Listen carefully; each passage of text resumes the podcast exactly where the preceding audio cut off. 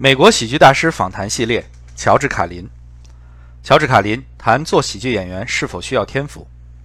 此内容为 George Carlin on Comedy 音频访问的 Prerequisites 以及 Comedy and Pain 部分，由 Comedy 翻译小组组织翻译，演播靳海洲。主持人开始访谈。你怎么理解带给别人快乐幸福的人总是跟悲伤、悲剧、心碎这几个词联系在一起呢？呃，我想很多同一时间接受采访的喜剧演员，他们都遭遇过糟糕的处境，有种愤怒的情绪，而愤怒垂青喜剧，喜剧的底子里是某种愤慨，呃，把喜剧跟合理的愤怒联系起来是很自然的。愤怒本身呢是某种不好的征兆或者某种悲伤，哭和笑又非常接近，他们都会在眼睛里产生眼泪，让人咬牙切齿和不由自主地爆发掌声。这就是所谓的笑着笑着哭了。几乎所有与喜剧相关的词都有暴力因素在这里面。Gag 是笑话的意思，英语里还有插科打诨的意思。Slapstick 滑稽表演的意思，也有打闹的含义。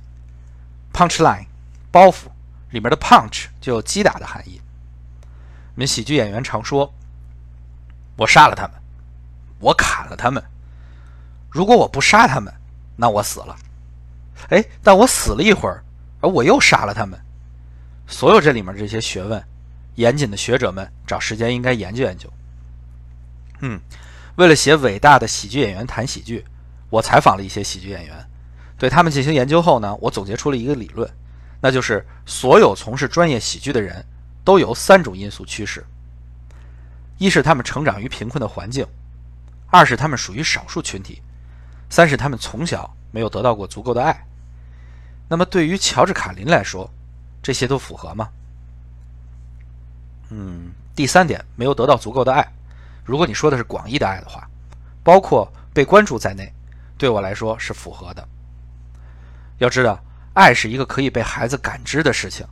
孩子会说：“哎，我爸不在这儿，嗯，我觉得这是我导致的。”比如说，我认为我父母离婚是因为我的原因。其实这种想法是扭曲现实的，但总体来说，我和第三种情况挺接近的。呃，我觉得我从我母亲那里得到过足够的爱，而且我不认为一个对什么都好奇的孩子惊讶白天大人都去了哪里，这是缺爱。如果这样的话，那是狭义的爱，我认为是把关注和爱混为一谈了。对于一个喜剧演员来说，成为一个好奇的人，或者说拥有观察他人行为的能力，甚至可能是一种对人性的敏锐洞察力，这到底有多重要呢？绝对是基本素质。如果你不具备这些，你就无法从事喜剧。你不仅需要具有主动观察的兴趣，你还需要具备这样的天性，即使在你没有刻意关注，没有刻意寻找素材的时候，你也能感知到。就像计算机存储图像一样，你必须在脑海里存储广泛的素材，这样你才可以做出对比。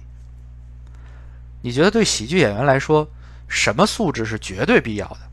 哼，呃，逗人乐的能力难道不是吗？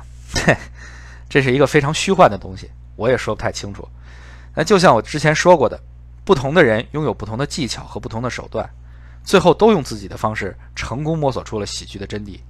你看 ，W C Fields 有他的方式 ，Fred Allen 也有自己的方式。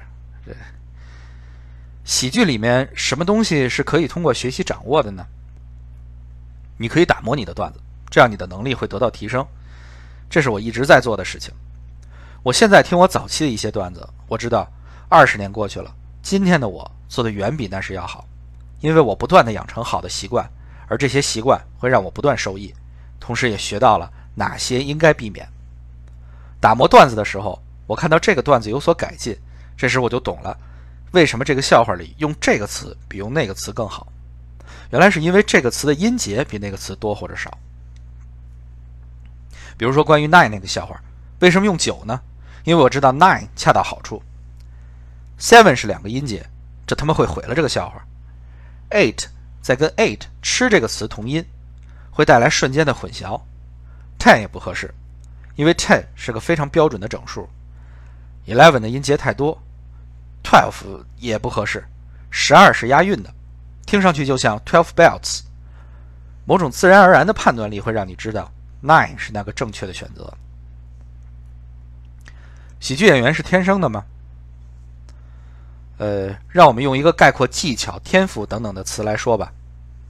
许多先决条件都是天生的，与生俱来的，但也有人生来就是喜剧家，却没有成为喜剧家。最好的一个例子就是 Office Clown。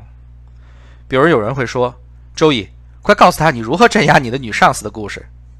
这样的人就有着极好的喜剧天分，只是没有往那个方向发展罢了。